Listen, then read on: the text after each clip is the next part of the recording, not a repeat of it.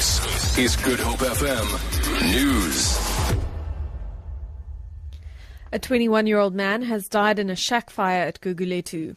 Cape Town Fire and Rescue spokesperson Theo Layne says the man had been living in an informal structure at the back of his family's property.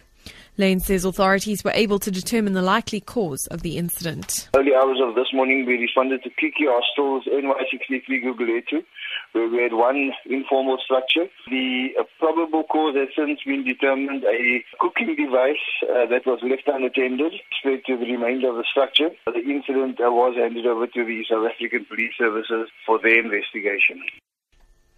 ANC Deputy President Cyril Ramaphosa is expected to deliver the keynote address at the Western Cape ANC's manifesto launch to be held at the Site C Stadium in Khayelitsha on the 5th of June.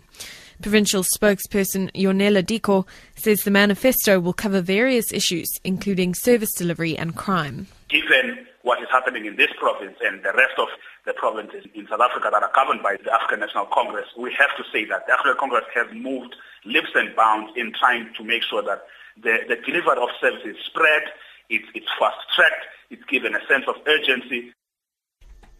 The German airline Lufthansa has announced that it will suspend flights to Venezuela from the 18th of June due to economic difficulties in that country. The company also said currency controls in Venezuela made it impossible for airlines to convert their earnings into dollars and send the money abroad.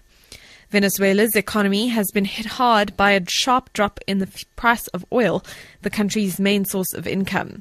Venezuela has high inflation and severe shortages of basic goods. The BBC's Leonardo Rocha reports. Strict currency controls were first imposed in 2003 by the late President Hugo Chavez, but the economy has been hit by a sharp drop in the price of oil, the country's main source of income. Airlines were particularly affected. Several companies reduced their operations in Venezuela when exchange restrictions were tightened two years ago. Venezuela's socialist government says it must prioritize. Its foreign reserves must be used to pay for essential items such as medications and industrial machinery. And Caroline Wostmann is leading the Comrades Marathon Women's Race. The defending champion came through halfway at Drummond in a time of 3 hours and 7 minutes. 2014 winner Ellie Greenwood, who is not running this year due to an injury, says Wostmann looks comfortable at this stage. Greenwood says it will be interesting to see if Wostmann pulls away from the batch she is currently running with.